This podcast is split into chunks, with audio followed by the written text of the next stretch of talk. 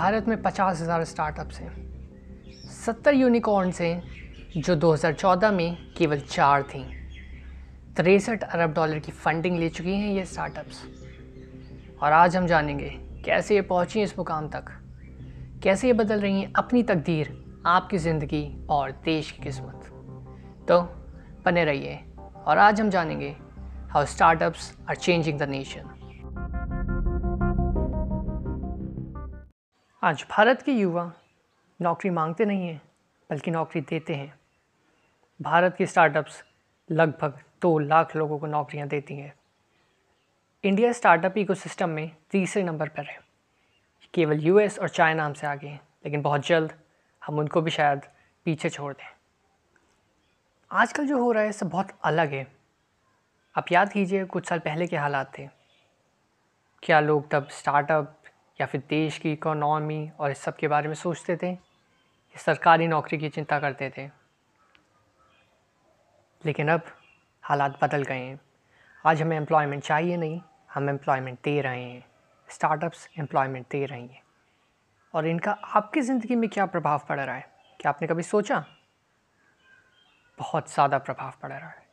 आप याद कीजिए, अगर आज से कुछ साल पहले आपको किसी को पैसे देने होते थे, तब क्या करते थे? क्या वो आसानी से होता था? या बहुत समय लगता था? लेकिन अब सब आसान है, क्योंकि भारत के स्टार्टअप्स हैं, जो अब सॉल्यूशंस बना रहे हैं, ताकि आप मुश्किल काम आसानी से कर सकें और अपने समय सही जगह इस्तेमाल कर सकें। पहले खाना लेने या खाना खाने हम बाहर ही जा सकते थे, घर में नहीं आता था, ये बहुत दिक्कत होती थी, और अब शायद आप हर रोज़ या हर हफ़्ते मंगवाते होंगे। और जहाँ तक अगर हम बात करें सोशल मीडिया की तो अब तो भारत में सोशल मीडिया भी बहुत आ गया है। मैं विदेशी सोशल मीडिया की बात नहीं कर रहा हूँ, भारत में बने स्वदेशी मेड इन इंडिया वेबसाइट की बात कर रहा हूँ। हम उनका इस्तेमाल कर रहे हैं आपस में जुड़ने के लिए। तो आप देख रहे हैं, आप हर पहलू पे भारत के स्टार्टअप्स आपकी ज़िंदगी पर प्रभाव डाल रही हैं। आपको सक्षम बनाने में आपकी मदद कर रही हैं। पहले ये हालात नहीं थे। सर, आप खुद सोचिए। कुछ साल पहले आप जब सामान ख़रीदने जाते थे, तब आप मेड इन इंडिया ख़रीदते थे या made in USA made in Germany made in Japan हालात बदल रहे हैं। क्यों बदल रहे हैं? क्योंकि आप बदल रहे हैं। आज आपको मेड इन इंडिया सामान चाहिए। और इसलिए और स्टार्टअप्स आ रही हैं, और कंपनीज़ बढ़ रही हैं। क्यों? क्योंकि उनको पता है, भारत का कंज्यूमर आज मेड इन इंडिया लेगा। मेड इन इंडिया प्रोडक्ट्स लेगा मेड इन सर्विसेज़ यूज़ करेगा और इसलिए वो आ रही हैं और स्टार्टअप्स बदल रही हैं दुनिया और हमारा देश और आपकी ज़िंदगी पर ऐसा असर डाल रही हैं। लेकिन आज जो कंपनीज़ बन रही हैं, ये पहले की कंपनीज़ के मुकाबले थोड़ी अलग हैं। अलग इसलिए हैं क्योंकि जो नई कंपनीज़ हैं, ये ग्लोबली compete कर रही हैं। पहले ऐसा होता था कि हमारे यहाँ से फर्म्स रॉ मटेरियल एक्सपोर्ट कर देती थी और बस, उनका काम यहाँ ख़त्म। वो और कुछ नहीं करती थी। लेकिन ये जो स्टार्टअप्स हैं, ये अलग हैं। ये फाइनल प्रोडक्ट एंड प्रोडक्ट जो सीधे कंज्यूमर को मिल सके, वो सामान विदेश में जाकर बेच रही हैं। ये दूसरी विदेशी फर्म्स की केवल मदद नहीं कर रही हैं, ये खुद वहाँ जाके उनसे कम्पीट कर रही हैं। ये है फ़र्क नई कंपनीज़ का। आज ये वहाँ जा रही हैं और विदेश का पैसा भारत में ला रही हैं। पहले पैसा पैसा केवल भारत से विदेश में जाता था, लेकिन अब नहीं। अब ये चीज़ें बदल रही हैं।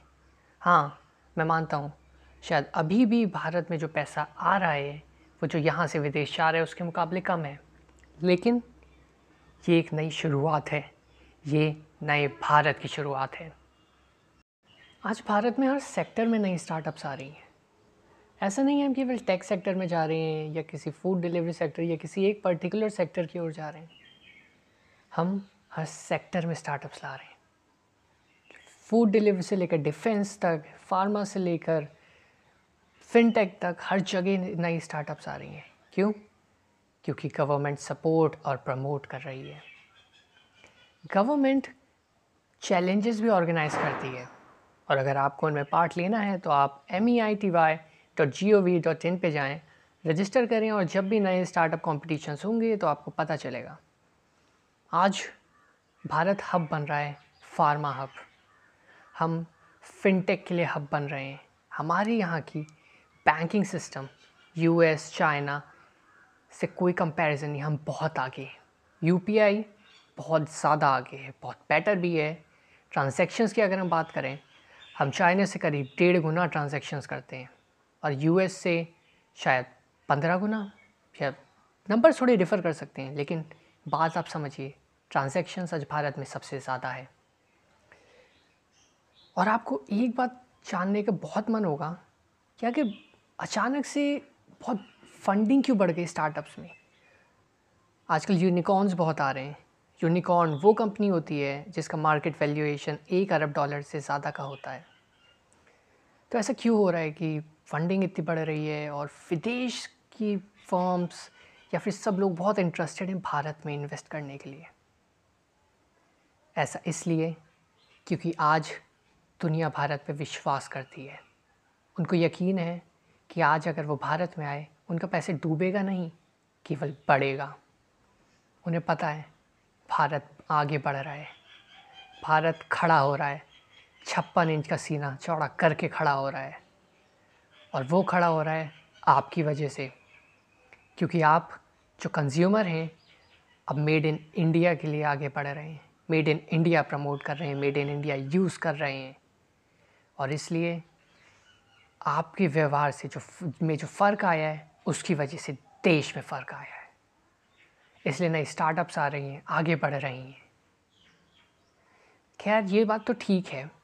लेकिन फंडिंग क्यों बढ़ी अचानक से? तो खैर, इसकी एक वजह तो ये है कि स्टार्टअप्स बहुत आ गई इस वजह से फ़ंडिंग बढ़ी। दूसरी बात यह है कि फ़ंडिंग इसलिए बढ़ी क्योंकि दुनिया को विश्वास है। क्यों? क्योंकि आज हमारी सरकार स्टेबल है। आज स्थिरता है सरकार में। पहले ये स्थिरता नहीं थी। या तो जो सरकार बनती थी, वो गठबंधन से बनती थी, या फिर बहुत स्थिरता नहीं थी वो बदल जाती थी। और हमारे देश में जब सरकार बदलती है तो सारी नीतियाँ बदल जाती हैं।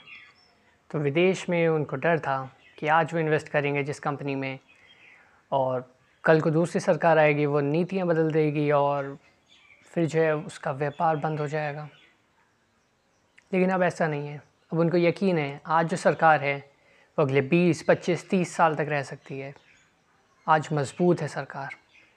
गठबंधन में जब सरकार आती थी, शायद एक सरकार बहुत लंबी रहे, लेकिन वो नियम, कायदे, नई नीतियाँ नहीं ला पाती थी, क्योंकि वो गठबंधन से आती थी। अगर कोई एक पार्टी को भी वो पसंद नहीं आए, फिर उसे रोक देते थे, वरना सरकार टूट जाएगी, सरकार गिर जाएगी। आज ऐसा कुछ भी नहीं है। मजबूती है भारत में, सरकार में। इसीलिए स्टार्टअप्स भी मज़बूत हैं आज की। नई स्टार्टअप्स इसलिए भी आ रही हैं क्योंकि आज आसान है रजिस्टर करना। अगर आज आपको कंपनी खोलनी हो, इतना मुश्किल नहीं है। पहले बहुत मुश्किल था, लेकिन आज के टाइम पे आप खोल सकते हैं, शायद कुछ दिनों में खोल सकते हैं आप आराम से। और साथ ही साथ आसान एग्ज़िट भी है। आप आराम से छोड़ भी सकते हैं अगर आपको नहीं करना है। टैक्स टैक्स रिलैक्सेशन दे दिया है और गवर्नमेंट बहुत सारी स्कीम्स भी ला रही है और खैर हमारा इकोसिस्टम तो बहुत अच्छा है ही। और आपका प्रोडक्ट अगर आपने स्टार्टअप बनाई है तो वो यूज़ होगा क्योंकि लोग मेड इन इंडिया यूज़ कर रहे हैं अब। ये मेड इन इंडिया लोगों को जो पसंद आ रहा है ना आजकल, जो लोग यूज़ कर रहे हैं, ये सबसे बड़ी वजह है स्टार्टअप्स के आगे बढ़ने की और देश के आगे बढ़ने की। शायद पहले अगर ये हमारी सोच होती तो ये पहले ही बदल जाता। लेकिन हमें पता ये सोच क्यों बदली है और किसने बदली है। खैर, चलिए ये छोड़ दें और स्टार्टअप्स की बात करते हैं। स्टार्टअप्स का जो भविष्य है हमारे देश में, वो बहुत ज़्यादा उज्जवल है। और हमारी देश की स्टार्टअप्स का भविष्य दुनिया में भी बहुत उज्जवल है। हम लोग दुनिया की सबसे बड़ी इकॉनमी बन सकते हैं। और उसमें स्टार्टअप्स हमारी मदद करेंगे। स्टार्टअप्स हमें पहुंचाएँगी उन नई बुलंदी पर। और एक इंडियन होते हुए, भारतीय होते हुए मुझे पूरा यकीन है, बहुत जल्द दुनिया की सबसे बड़ी कंपनीज़ में भारतीय कंपनीज़ भी होंगी और उसमें हमारी नई स्टार्टअप्स आएँगी।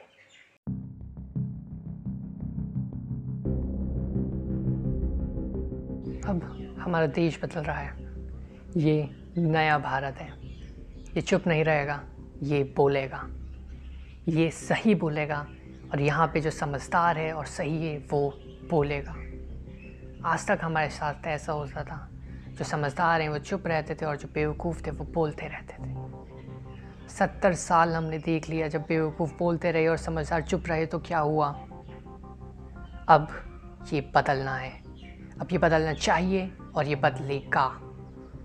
और इसको भी आप ही बदलेंगे। जैसे आप मेड इन इंडिया ट्रेंड लाए हैं, सही इस इंसान के बोलने का, समझदार लोगों के बोलने का ट्रेंड भी आपको ही लाना है। ये आपकी चॉइस नहीं है ऑप्शन नहीं है। ये आपका कर्म है, आपका धर्म है, या आपकी ड्यूटी है कि आप समझदार लोग बोलें, चुप ना रहें, गलत के खिलाफ बोलें। वरना केवल बेवकूफ़ बोलते रहेंगे और आज तक जो होता रहा वो आगे भी होगा। लेकिन हमें भारत को खड़ा करना है। और उसके लिए भारत को आपकी ज़रूरत है। बोलिए, सही बोलिए और समझदार लोग बोलिए। ये नया भारत है। ये बोलेगा।